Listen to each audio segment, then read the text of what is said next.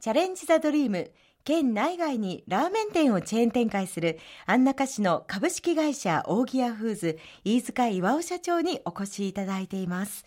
少し仕事のことを離れてプライベートなお話も聞かせていただければと思います。社長趣味は何ですか？あんまり趣味がないんですけど、今やってることが、あれですかね、ゴルフぐらいですかね。やっぱり体を動かすことはお好きですか？はい、あの、体を動かすっていうかもう、これ、ゴルフ場行ってですね、はい。一生懸命歩くことですかね。ということはですね、はい。健康にもつながってきたりして、ゴルフをしながら、あの、健康維持にもなるってことで、一石二鳥かなっていう感じで一生懸命やってます。今は週1ぐらいで行ってるんでしょうか。結構熱心に行かれていますね。はいあの、その時って、例えば回ってる時は仕事のこととか考えないんですか？あまり考えないで、あの、まあ、一生懸命ゴルフのことと、芝の上、歩くことですかね。でも、こう途中まで行ってお腹空すくと、あ、ラーメン食べたいなと思ったり。ということはないですかね。はい。そうなんですかはい。でも好物はやっぱりラーメンですか？ああ、そうですね。あのやっぱり自分のところの、はいあの、味噌ラーメンが一番美味しいっていうふうに思ってますし、えー自信持ってお客様に食べていただいてます。大木屋のラーメン、味噌ラーメン私も大好きなんですけど、疲れた時にこう食べると元気になるというか、パワーフードですよね。そうですね。あの、ニンニクもね、生姜も入ってますから、えー寒い日なんかは、あの、食べるとですね、体がポカポカと、暖かくなるような感じはありますから、疲れた時、あの、ゴルフの後なんかは、いいかもしれませんね。それからお酒を飲みに行った後、締めにラーメンという方も多いですもんね。はい。社長もそうですか？はい。でもですね、あの、あまり夜、あの、年取ってから、私も63ですから、遅くなってから食べると、なかなかやっぱり継ぐ日、あの、辛いかなっていう、あの、部分がありますから、なるべく、あの、さっぱり系のものが、最近は、あの、好みになって、変わってきましたかね。変わってきましたかはいじゃあそういう中でもしかしたらまた新しいさっぱり系の名物ラーメンができるかもしれませんね、社長。あ、そうですね。今ですね、開発してるのがですね、はいなんか豆乳ラーメンだとかって、ちょっとやっぱり言ってましたね。ちょっと女子の心わしづかみですね。ああ、そうかもしれませんね。さて、えー仕事の話に改めて戻りますけれども、はいえー10月に安中市内にとんかつのお店を出しました。はい。このとんかつ屋さん、扇亭というお名前なんですけれども、えーどんな特徴があるんでしょはい。値段はですね、税込みで540円ということなんですけど、早くお客様に提供できるっていうことが売りでしょうか？うこの扇亭はモデルがどこかにあったんですか？違うところのとんかつ屋さんのチェーン店の、あの、とんかつを食べまして、安くて、早くてはい、美味しいんですね。あ、これは、なかなかいけるかなっていう感じで、そこのあの、チェーン店の、えーその当時、常務さんだった方にはい、面談をしていただいて、いろいろ、あの、お話を伺った中で、えこれはなんかやってみたいなっていうことで、それであん中はい。のラーメン屋さんの横の土地がたまたま空いてたんですね。それで、えー、ジェニーさんに交渉しまして貸していただけることになったんで、それで、あまあそこへ出店をお試みたっていうのが本音ですかね。先ほどもお話に何回か出てるように、社長63歳ですよね。はい。新規事業に乗り出したわけですね。はい。会社になってですね、えー去年が30期が終わってですね、今年31期目になったもんですから、これはもう一つ柱が欲しいなっていうことで、もう長年の懸案の中で、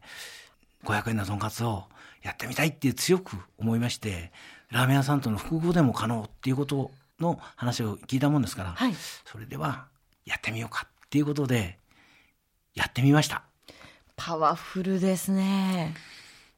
でもですね、私が一生懸命やるわけじゃないですから、社員の方が今回も店長さんとはい開発の幹部の人がこのお店を立ち上げていただいて、それで店長さんが今運営してますから、はい、やってますから、それで、まずまず順調に推移してます。これラーメン屋さんがあって隣にとんかつ屋さんがあると相乗効果が生まれるものですか？それともこう分け合ってしまう感じなんですか？当初はですね、それが、えー、あの心配だったもんですから少しね、どうしようかっていうこともあったんですけど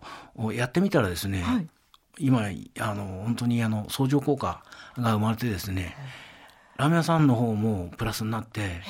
はい、とんかつ屋の大木亭の方もですね、はい売れてます。順調ですね。順調です。えー、はい。この、えー、今とんかつ屋さんは1店舗そこに構えたというだけでなくて今後の展開もどうやら考えていらっしゃるようですが。はい、はい、そうですね1年ぐらいはあのノウハウを蓄積してそれで、えー、2号店3号店あの群馬県内に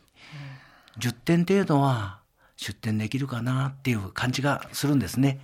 それまでは少し頑張ってみようかなっていうふうに思ってます。今後の扇屋全体としてはどのようなこう展開になっていくと思われますか？そうですね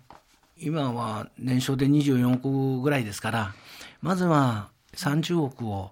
目指してまして、えー、それには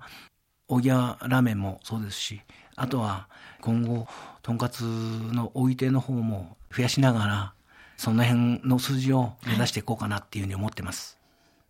最後にこれから自分のお店を持ってみたいと考えている人とかまたお店を始めたばかりの人へのメッセージの意味も込めてぜひ飯塚社長に教えていただきたいんですけれども事業を始めたり拡大するために大切なことって何だと思います？はい。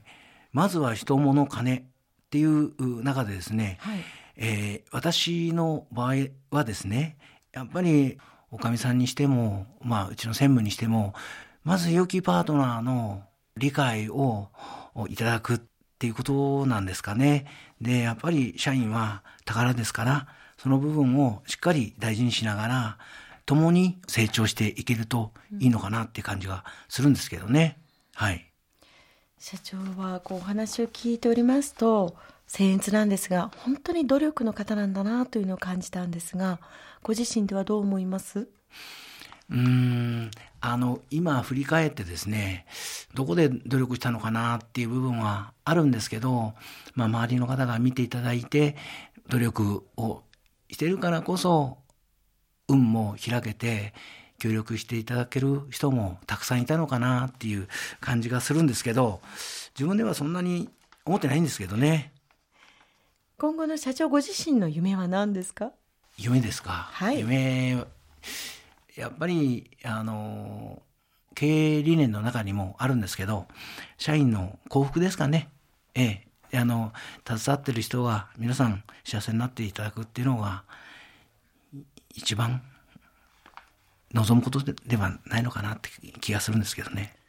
そんな社員の皆さんがこう幸福になって作り上げてくれる扇屋ラーメンの美味しいラーメン、はい、また私も食べに伺わせていただきたいと思います、はい、はい、チャレンジザドリーム今日のトップインタビューは県内外にラーメン店をチェーン展開する安中市の株式会社扇屋フーズ飯塚岩尾社長に FM 群馬のスタジオにお越しいただきお話を伺いました。今日はどうもありがとうございました。どうもありがとうございました。それではここで飯塚社長に選んでいただいた曲をもう一曲お届けいたします。グレープの無縁坂。社長今日はどうもありがとうございました。ありがとうございました